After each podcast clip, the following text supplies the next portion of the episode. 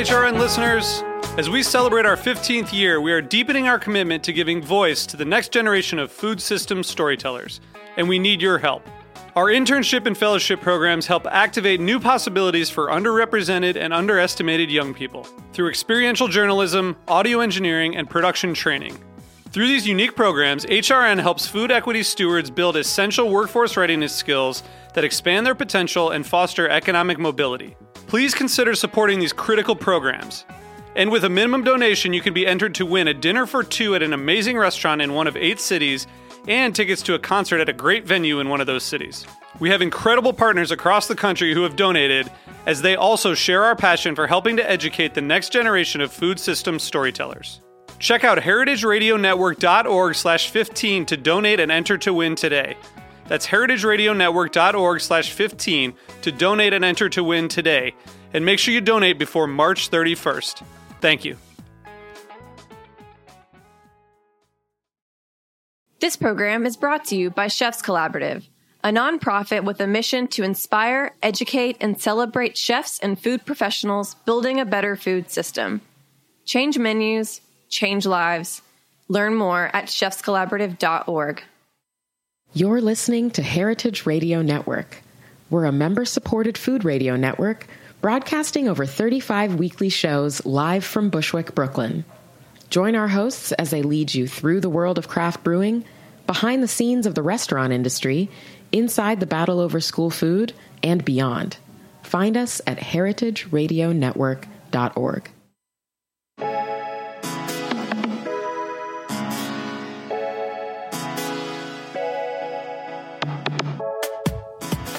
Good morning and welcome to The Line. We're coming to you live from Heritage Radio Studios in Bushwick, Brooklyn. I'm very excited to welcome my guest today, Andrew Tarlow. He owns and operates several businesses in Brooklyn, including Diner, Marlow and Daughters, She Wolf, Roman's, Reynards, and the bar Achilles Heel. Uh, many people have uh, anointed him over the years in the press as being responsible for, as one of the people who's shaped Brooklyn dining over the past 15 or so years. Uh, when Diner opened in 1999, there was really nothing like it in that area of Williamsburg. Uh, that area was drastically different than it is today. He's opened up several uh, other businesses, including a store that sells uh, clothing wear and purses that is uh, run by his wife. That's right. And uh, Andrew, thank you and uh, welcome to the show. Yeah, thanks for having me. So let's start off childhood in Long Island. You're pretty close to the city. Uh, you became a painter, and that Yeah. kind of brought you over into the city. Uh, I'm curious, though, when did you really absolutely know that you wanted to try to make a life for yourself in New York City?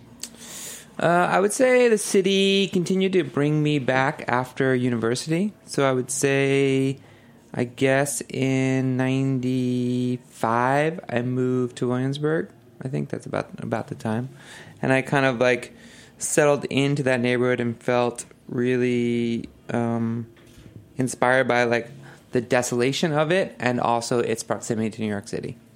For those that weren't in Williamsburg in the Or early born. in the early '90s, I mean, I kind of envision it as that's you know in Fight Club when he moves to that house that's in the middle of nowhere, he's hitting golf Yeah. balls in the middle of the street. It's just it, there was nothing going on, Nothing right? there. So could you like stand in the middle of the street and uh, in the middle of the night? There was no foot traffic. There was no bars in that area, right? So Yeah, there was basically no foot traffic. You could go to the waterfront and you definitely could hit golf balls. That whole area on the waterfront was all abandoned. And we would drive down there and park cars and like just sit on the docks, like the beat up old docks all the time. Um, there were trucks and cars. There definitely was prostitution. There was definitely like things happening. So some of the roads were definitely not like you could just stand in the middle. was it dirty romantic? Was it just kind of desolate? Like what? What was, was- the vibe back was- then?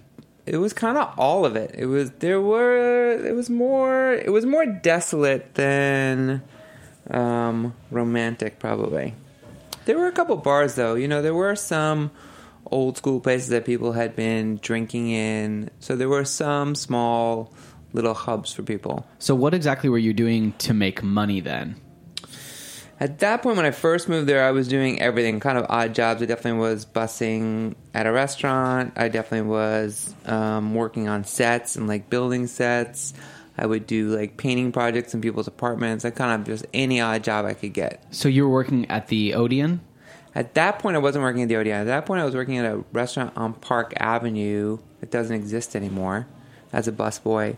I didn't work in the Odeon until maybe it was 95. You know, I, I probably have my dates wrong. I probably moved to Williamsburg in 93. I then went to Africa for a year and came back, and that's when I got the job at the Odeon. What did Africa? What was the decision that you made in order to go to Africa, of all places that you could have traveled to? And you spent quite a long time there. Usually, Yeah. people go six weeks backpacking in Mm-hmm. Thailand. You spent a very long time there. How did that come about?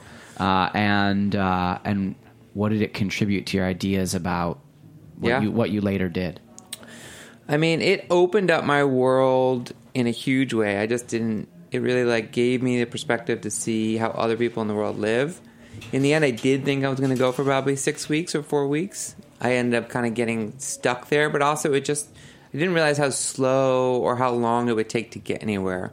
The transportation from say Eritrea, which is north of Ethiopia, down to South Africa was a pretty slow process. And so we ended up spending like a month in Ethiopia, just not trying to go fast, but that sort of is the pace at which you can go, right? So the world really like unfolds in a different way out there. Um, I would say, you know, it was a culminating moment for me. It definitely turned me into someone that I can think about other people versus thinking about myself and how do I take care of others in the world. Um, I highly recommend it for any young person in the world. Did you go to Africa to do anything in particular? Were you going as part of a No. to paint? You know, there was no there was no set goal in mind besides just traveling and seeing some of the world. Yeah, it was more of an expedition. I definitely wanted to go. I definitely had this idea that I wanted to go in a very vague sense to sort of where the world began or the cradle of civilization idea. So being in Ethiopia and Eritrea was pretty important, being at that part of the Red Sea and all of that. Um, but I really, I probably wasn't as thoughtful as I probably should have been. I definitely was a little bit of a whim. I was living in a loft in Williamsburg. You definitely could roller skate and rollerblade all around that room. It was massive for very little money. And um, I had no really possessions or anything, so it was easy for me to sort of pack up and go at that point. So you spend all that time and then you come back. Did you feel more focused or more lost upon your return? Um, I mean, I felt more focused that I wanted to stay in New York. I felt the, I felt encouraged by what I had seen in the world, and I definitely felt inspired to kind of like do something for myself. I mean, the one thing about being out there for that long is it empowers you to sort of DIY for yourself, right? You realize like I can feed myself, I can get shelter for myself, I can take care of myself. So, in the end, it allowed me to like break away from my family or for any of those things and be able to like work for myself. Well, not for myself just yet, but work and earn money and then be able to pay my own rent and pay my own way. So you come back to the United States, you come back to New York. How do you connect with Mark Firth? What a great question. So I met Mark Firth working at the Odeon. Uh, it was my first day there, and what was amazing about the Odeon at that very single moment is that Mark originally came from Africa. He had been living in Johannesburg, so we certainly had that huge connection instantly. And then also the general manager at the time was also from Zimbabwe. Now I'll tell you an insane story. This coincidence story that's insane is that that night, my first night that I trailed there, there was a woman there that I met in Uganda. Okay, so when I was in Uganda, I was in Kampala for a day and a half, and I met the only other American that I met there was this woman, and she told me about a beach in Malawi that I need to go to, which I ended up spending a month and a half at. The first day I trailed at the Odeon, this woman was working there. Unbelievable. Isn't that insane? yeah. Well, so And we had no connection to, to each other besides meeting for that day and a half, her telling me to go to Malawi. I hadn't seen her or talked to her at all, right? Just like, and this is obviously well before social media, so it wasn't Yeah. like sh- sh- you could No reach phones, out to each no, other nothing. and connect in any way. So you end up at the Odeon with quite a few people that have spent time Yeah. in Africa. yeah, yeah. Oddly, So I felt uh, home. Oddly enough, so you're at home in New York, uh, Yep. and Mark, you and Mark develop uh, a good relationship with each other, and then Yeah. you start dreaming up an idea together? Yeah, so Mark and I became best friends and roommates. We took over a loft in Williamsburg on Broadway down the street from the diner. And that's where we sort of lived for three, maybe two or three years before opening the diner, which was on the corner from where we were living. And for people that don't know, Mark's M is the M in, In Marlow. Marlow, that's right. Cool. So, how do you find the space besides it being geographically close to where you live? Was it something that you walked by every day and sort of looked at and the gears Yeah. started turning or I mean, it was a little bit more of a lark. Mark and I were looking for spaces in the city, and there were other people that we were working with at the time that we were trying to partner with or thinking we would partner with. And for a long time, we looked in the city. Well, maybe say for a year, we were thinking about doing it. And then, really, at some point, I got into that old diner from the original landlord, and he showed around. I was like, we should just do it right here. Like, even if nobody comes, it's like worth it just from the commute standpoint, just to do it right here. when you thought about it in its original incarnation, was it always going to be a restaurant? It was always going to be a restaurant, but we didn't have a chef until really the last two weeks before we opened, or something like that, maybe three weeks. So tell me about Caroline. How did that come to be? So Caroline, we met through a mutual friend. I met her first, and I kind of passed on her, and then we continued doing construction and building. And then we really didn't have anybody, and I said, Mark, we should meet this woman, Caroline. The three of us went out to dinner, and we all hit it off. And really, she's, you know, besides Mark, she definitely, and my wife, she definitely has been the biggest influence for our success up until now at that point. I mean, without having her in that kitchen, we would have been two total buffoons trying to like serve drinks.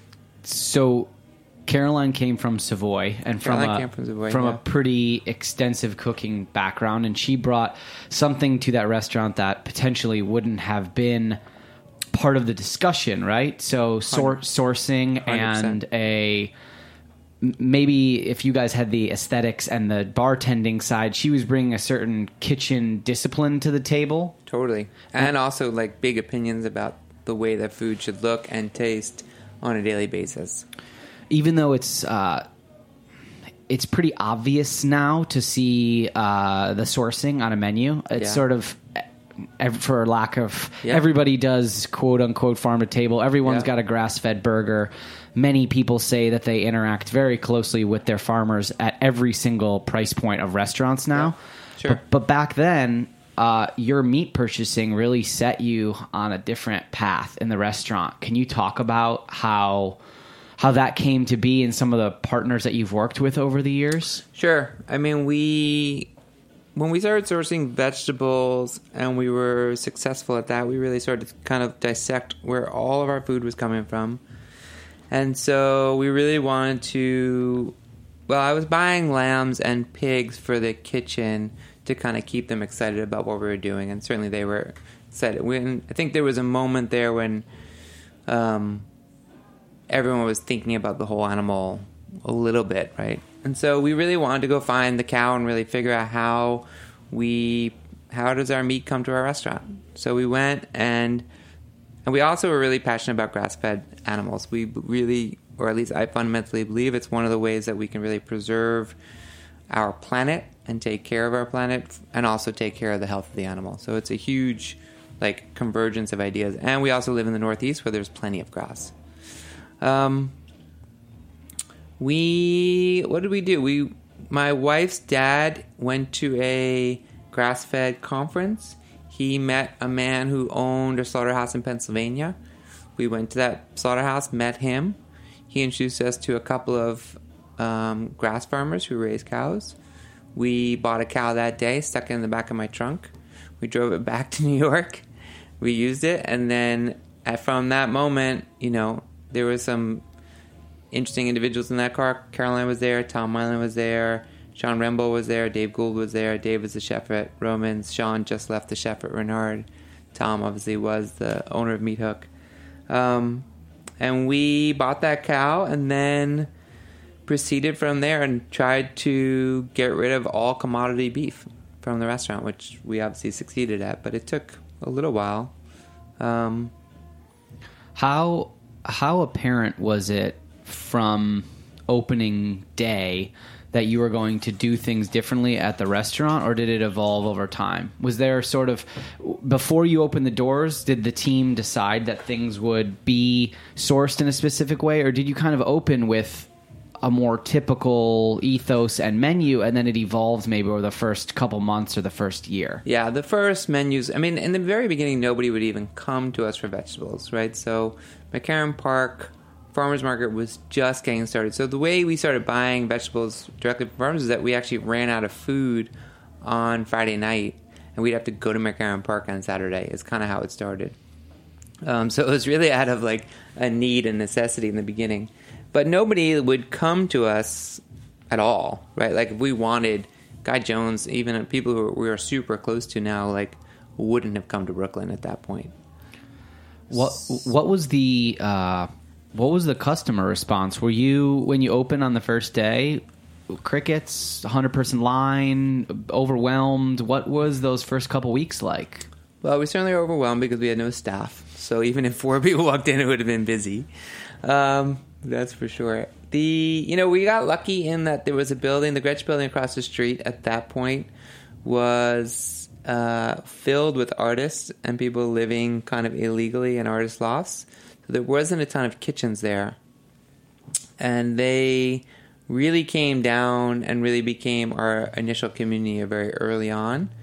Um, and there also some other buildings around us which had similar situations. And in the end, what we realized by paying attention is that all these people didn't actually even know each other until we opened the restaurant and everyone can congregate there. So we realized what a meeting point diner or a restaurant really can be for a community. And that's kind of also been sort of the guiding principles of what we've been doing since then. So, in terms of diner starting, how did it grow? There's a spot next door. Yeah. And when did it open and what was your comfort level like in in expansion going from diner to the space next door which has a lot of similar characteristics but does definitely function as an independent spot Yeah. Um, you know, I had owned a Mexican restaurant before that. So I sort of at that point was feeling pretty ambitious about things. Um, and then, and we had been doing, yeah, so I was feeling kind of ambitious. At the time for Marlow & Sons, it really, my wife just said to me, if you don't take it, you're going to be upset for the rest of your life by walking past it. So I was like, okay, you're right. And we really wanted to open a store. We really thought that the neighborhood really could use a organic store at the time. It's obviously pre Whole Foods and pre all that. And so the original conception was that we would open a meeting place that was a little bit more all day where people could actually shop and eat and drink. So how do you make a place like the post office, the place that you have drinks at, the place that you buy your groceries at, and how does it like function on on all those levels? and it still to this day has a functional shop in front that sells goods and Yeah. does coffee and then obviously in back you can drink and eat Yes. um, when you when you did open the mexican restaurant which was in the spit there were two right one was Mm-hmm. in romans or they were One was at Roman's and one was on Bedford Avenue. can you talk a little bit about opening that and then they both have closed well Yeah. one switched into romans Yeah. uh, how did that how did that come yeah, to be so let and me tell you, yeah. So Bonita was a super successful restaurant for us, and it was really sad to close. We had lost our lease on Bedford Avenue, and we had been there for about nine years. And I realized that the landlord had, um, that it wasn't worth pursuing since the landlord really disliked me so much or disliked us. And in the end, you know, we work in a, a space where we try to create relationship based experiences, and it's like everyone else that I um, do business with and or work with, you know, we always have a pleasant relationship. So I felt like it wasn't worth it. And once I lost the original, it felt kind of wrong to keep the new one open. Um, so it was really more of like a change of direction than a place where it's like, wow, this is really not working. And the thing I actually miss the most, I miss that restaurant a lot. I talk about opening it again quite often. I was going to ask you if Yeah. you if you could open it again. if I could open a taco stand right now, I would. Mm-hmm. I mean, I guess I can't do it, but you know. yeah, what what exactly is stopping you besides that you're incredibly busy? Is it just if you found the right spot to be and right spoke spot. to you, would you do a taco spot again? I mean, if it was, yeah, if it was the right spot for that thing. Like, I don't want to own a full on restaurant that tries to um, reinterpret Mexican food, like in terms of like um, all the components that people think of when they go eat in a Mexican restaurant. Right? I definitely would like to open a place where you can get really good tacos. I think would be great. Let me jump back to diner for one second and ask you Yeah. about the menus. From the beginning, have there ever been printed menus, or has it always been the writing on the table and the verbal from the from the staff? I think it's a unique feature of the restaurant. I, Yeah. For the most part, cannot think of another place that I've ever been Yeah, besides yeah. like a barbecue shop where they have like a menu written on the wall. But at diner, Hey, you believe no one's copied that? I, it, it, you know, no one We've been really copied a lot, and that one's never been copied. no one really verbals the menu. I know. Um, why did you start doing that? Uh, has there ever been pushback to go to a printed menu there? Oh yeah, definitely pushback. Uh, you know the thing is, is that I know this doesn't sound real, but it really was accidental. We were building the restaurant, and we didn't think about op- having menus. I tell that story often, and people call BS on it. Or oh, actually, you can curse here, but the um, the truth is, we did opening day. We realized we didn't have a menu, so we actually just hand wrote the menu. And in the beginning, we didn't have a POS system either, so we would actually write the bill on the paper too. The idea was that Right we, on the table. right on the table. Like we would be like, we would circle all the things that you had, and then write four dollars, four dollars, four dollars. But then we also realized that it was really trouble figuring out the tax on the fly. You didn't want to have calculators hanging at out the with table. It's a tables bit, bit of a bummer at the end seemed of the a meal. little bit of a bummer. So, um, but that's what we. That is how it happened, and there's been some pushback from staff. Obviously, it it has informed a lot of what we've done from a service standpoint and how we approach our guests, and it definitely has helped us kind of figure out who we are in the restaurant industry from that capacity. Um, but yeah, we have played around with a brunch menu and a lunch menu a little bit, and then like sort of like a shorter bit to write on the table. We're going to talk about staffing and also the way that you build your front of house and back of house teams when we come back. We're going to take a quick break. Stay with us here on the line, Heritage Radio.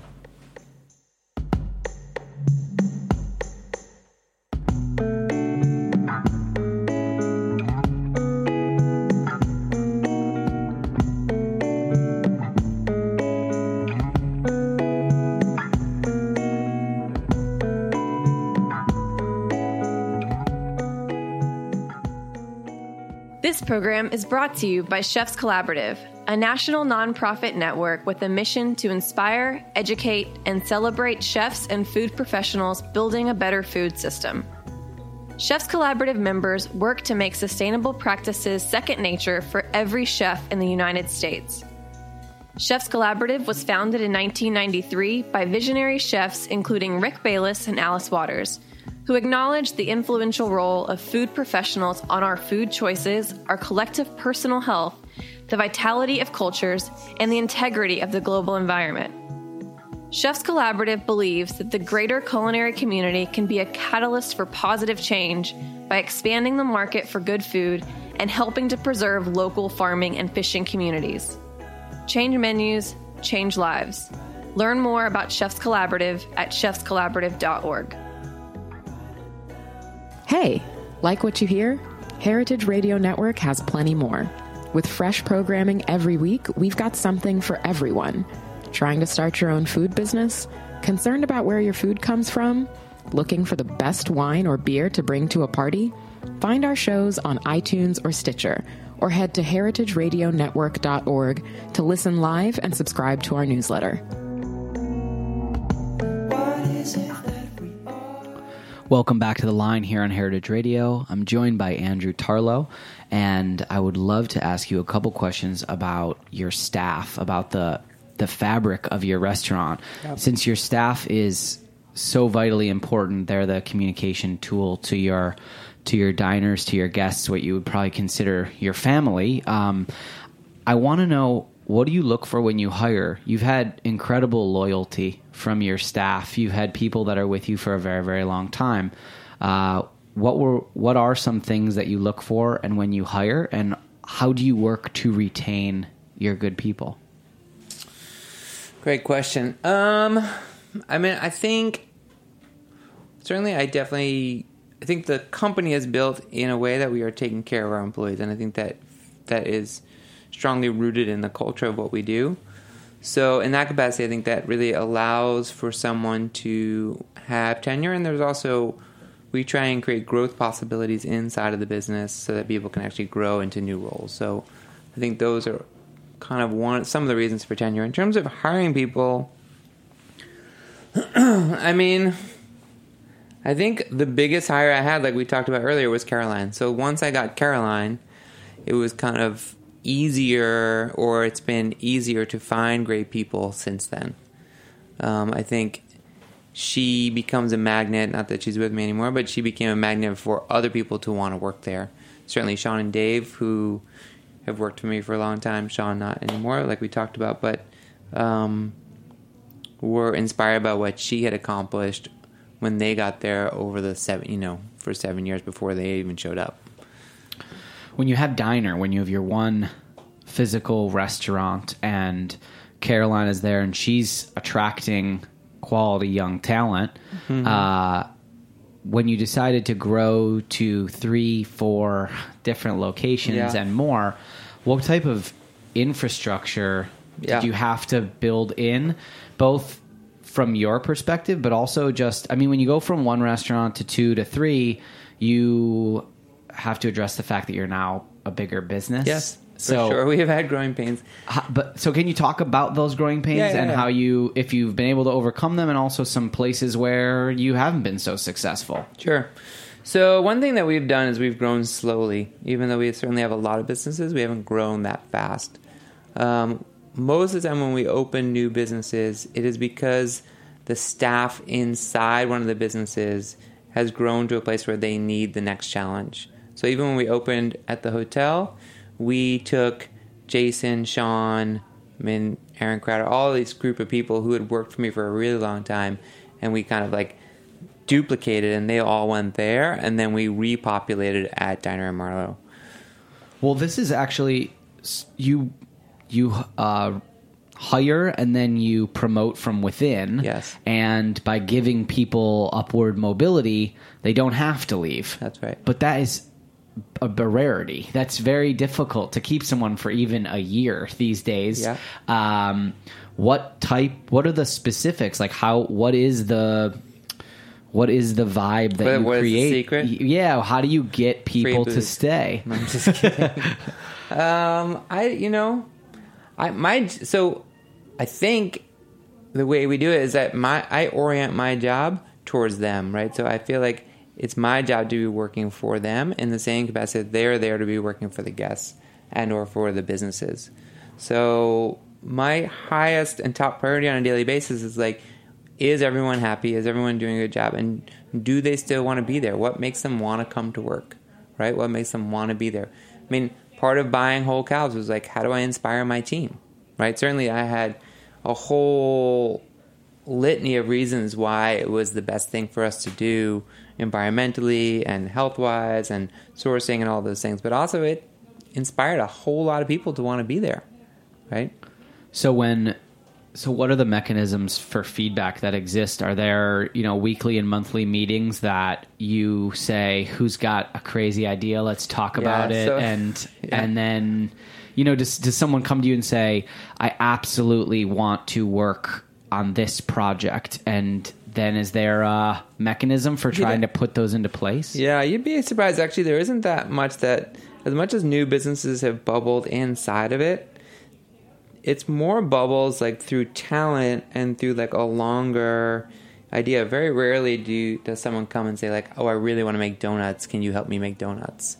Right? It's more like She Wolf came out of at Roman's. We really wanted to make our own bread, and so we hired a baker named Austin, and he came in, and then we were really impressed with the bread he was making, and then the other chefs in the company wanted that bread, and then we expanded through that process, right? So, and now it's obviously in Union Square and farmers markets and everything else. But it wasn't out of this this idea like Austin wasn't working like inside the company and saying, "Hey, I really want to like run my own bread program or I want to have my own bread business." Um, every so yeah, so not really. There's not this like crazy idea. We're also like rooted in the fundamentals of our day to day and like rooted in like you know is the businesses working so i think there's a lot of focus on where are we at right now and where do we want to take it versus like dreaming about wanting to like all of a sudden now make donuts right because that, that idea of like wanting something we, we don't try and chase the new i guess is what i'm trying to say we're sort of trying to chase success of what we do every day and then what bubbles out of that is what is the next thing. I ask a lot of guests of this show about how they manage their hours in the day. How do they manage their specific time that they allocate to the restaurant? You have many locations. I'm curious. I assume that there's no such thing as a normal day for you, but do you try to maintain a physical presence in in all of them in some consistent way? Uh, Yeah you have a large family, Yeah. so I'm curious. Do you do you wake up and say like I'm popping into one, two, and three today, or you know? So my my day, the day part of my day is uh, pretty is pretty um, structured. I definitely have very specific meetings with chefs and GMs and management teams and like CFOs and HR teams throughout the week, Monday through Thursday. Um, and then I try and position myself in one or two of the restaurants three nights a week, give or take, sometimes four, sometimes two. Um, and then if I'm not there, if it's like only two, maybe that third, I would take someone on the team out to dinner or go see someone else or see something else. But normally three nights a week, I am with staff in some capacity, either in the dining room or, you know, seeing something else.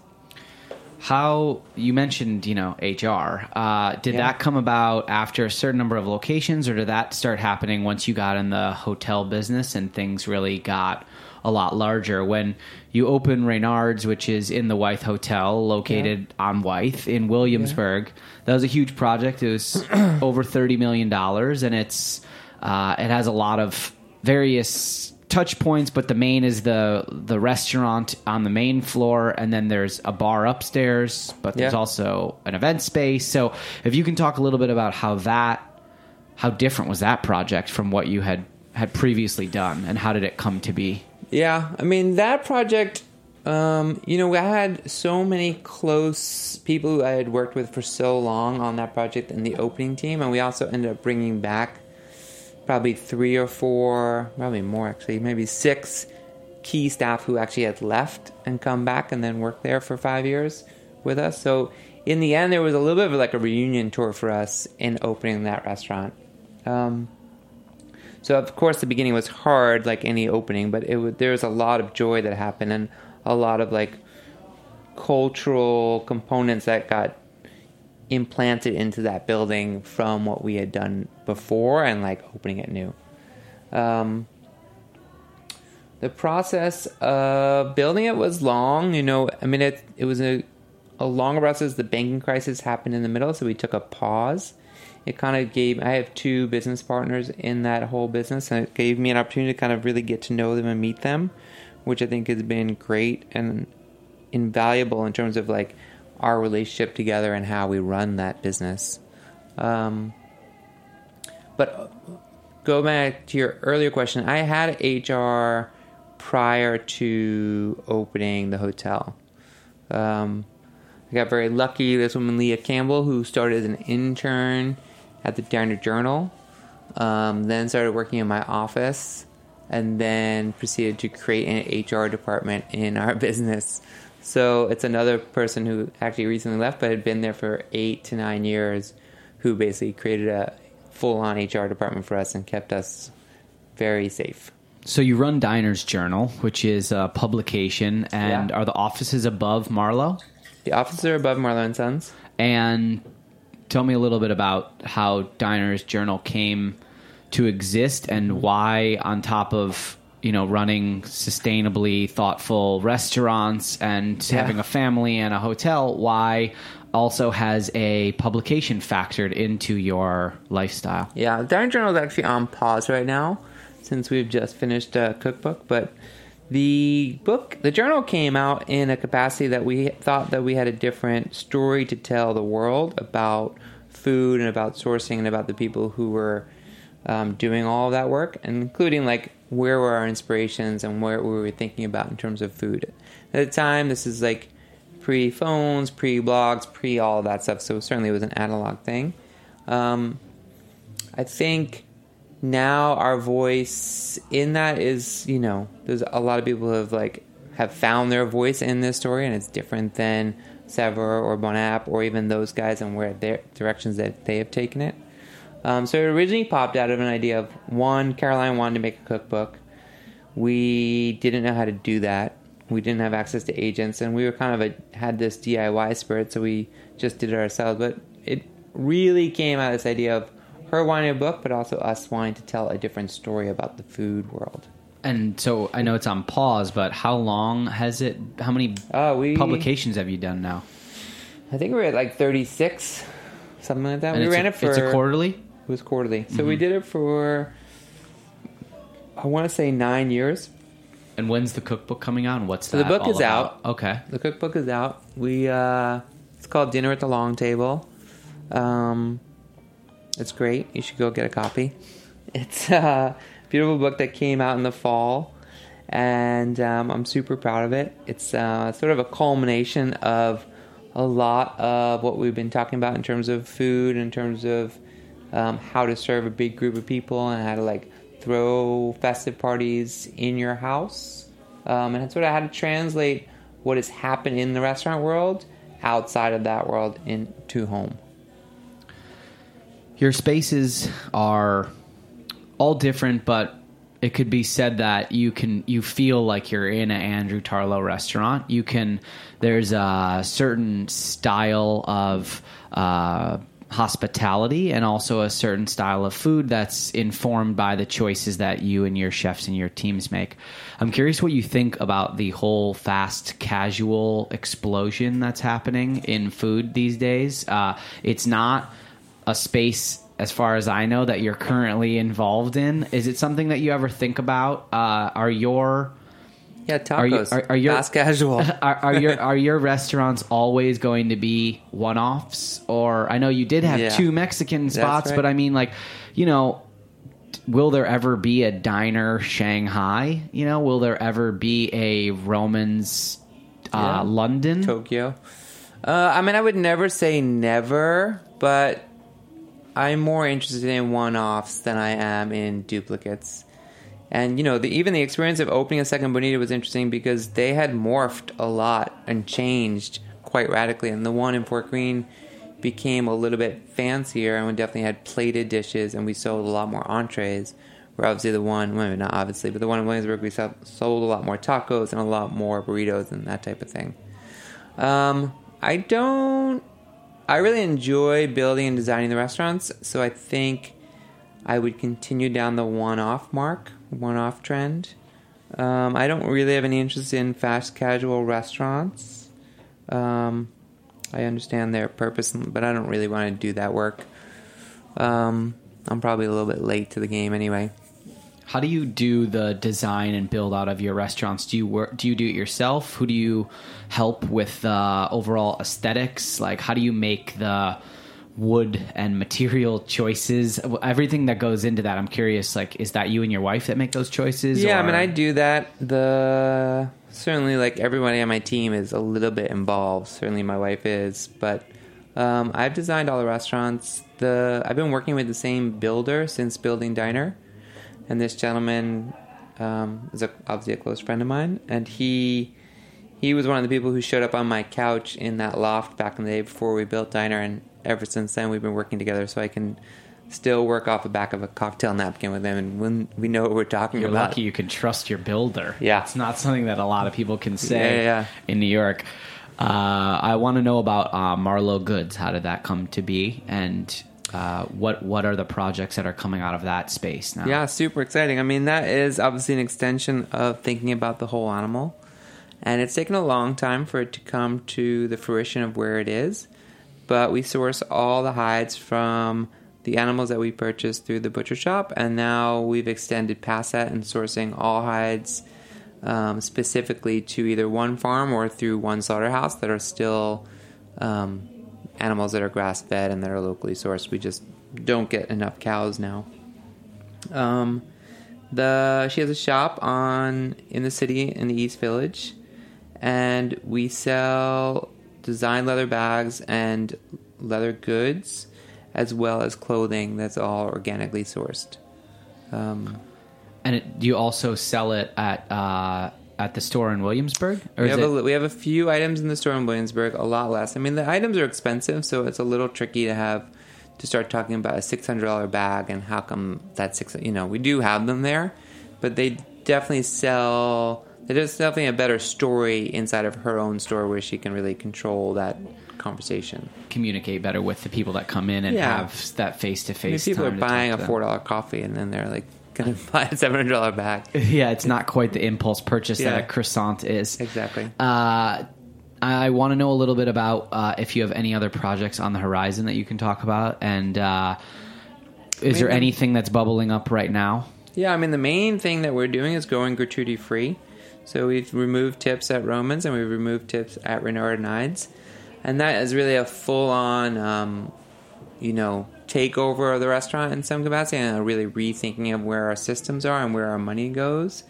And we are working towards getting Diner, Marlow and and Achilles Heel also gratuity free. So that's really what my focus has been on. Um, Can you expand a little bit on on the gratuity free idea? I know you created a, a website that Yeah. has some open source information Yeah. about it, uh, but you know why? What was the why the choice to go gratuity free, and also what does that mean for your staff? Yeah, I mean the big why obviously is to try and level the playing field between the back of the back of the house and front of the house. You being a chef, you obviously understand that disparity. I mean, in 2017 now, it's really hard for someone who lives in New York to be paid below or at minimum wage and expect them to perform correctly. Again, it goes back to this caring about our employees and really thinking about what does it mean to have staff members come and try and do this job successfully and actually get paid to do it. Um, that's really the big why. We also feel like there, we also really would like to be in a different kind of control of our front of the house staff. I think the idea that they can work for the tables versus working for the business is a a big mental shift, um, and it allows us to kind of really. I mean, we already are are the boss. Obviously, we handle all the benefits, we take care of all the checks, we do all that stuff. But now we really can actually be in control of the whole thing, and it allows us to give raises. Right, a front of the house server could only really get a raise by working Saturday night versus working Tuesday night. Now we have staff members who have kids and who would like to work Monday day and Tuesday day. And in essence, from an hourly standpoint, they make the same amount of money on a Monday day than they do on a Saturday night. Um, so it's a huge cultural change for us. Um, and it's huge for us to like expand that through all those businesses. In terms of those actual numbers, a Saturday versus a Monday, and sort of what goes into that secret sauce, uh, is it true that anyone can see the numbers if they ask any s- staff member? Totally. So part of the way we have been successful since we do buy our food in a very specific way, and now we pay our employees in a very unique way. It's important that the bottom line is really watched. So one of the ways we have figured out by how to do that is by sharing the numbers with the staff. Um, again, as I've said in many programs, not many people take us up on it, besides the people who kind of are mandated to do it, like GMs and managers. But in essence, I would like to bring everybody into the process of making that restaurant great and making the restaurant successful. And I don't need to exclude anyone from that. Do you feel that by showing the numbers, it provides greater understanding to why you make the choices that you make? Is that the main Is that the, it's just just transparency? I mean, transparency, but also I think it allows. I mean, it should allow people to make better decisions. Like, why are those forks constantly being bought, and why do we need to, you know, why are they getting thrown out, and how can we figure that out? Versus like it just going into a black box that no one knows about. what advice would you have for someone who's uh, been working in the New York City food scene for some time and they're looking to do kind of what you did with Diner, join up with a friend and a partner Yeah. and go out on their own? What's something that you maybe wish that you could redo that if you could talk to someone who's hoping to maybe strike out on their own for the first time that you would give them a bit of advice in that capacity? Um, I would say the biggest one, if at all possible, buy the real estate. That's the biggest one. A near impossibility. A near in- impossibility in this day and age. But if that if there was one thing that I wish, that would be the one wish, or I, the one thing I would say someone should try and do at all costs. You have, as we briefly touched on, you have a, a large, wonderful family, Yeah. and you live in the city. Uh, your wife has a business of her own that's associated with the restaurant. So I'm curious: is how do you how do you turn off the restaurants if you do? Uh, if if you don't, how does that kind of affect your life? And Yeah. if you do, is there like is it you know after 11 p.m. no calls from the restaurant unless there's a there's a fire? You know Yeah. what, how does that balance uh, function or not function?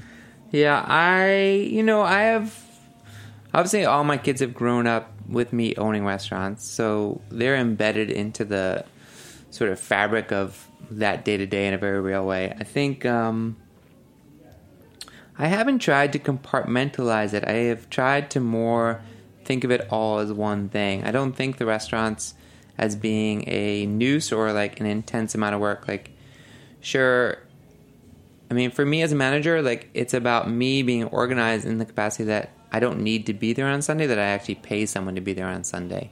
And that falls on my skill set of what I can do as a leader and what what my expectations are, right? So but in the end I think if like I worked this Friday night, I was totally happy to be there and it happens like there was one of my managers was out for a, she was getting married and a lot of the staff went to that wedding.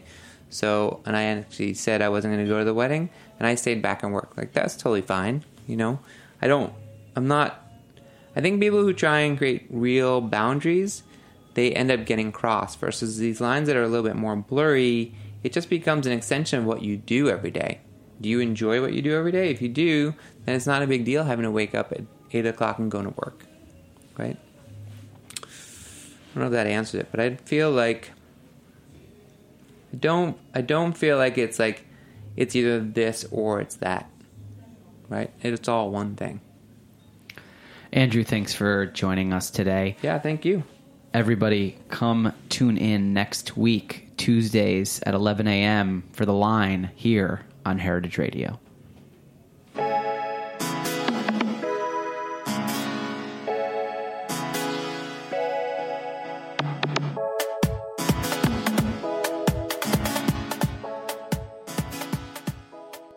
Thanks for listening to Heritage Radio Network, food radio supported by you.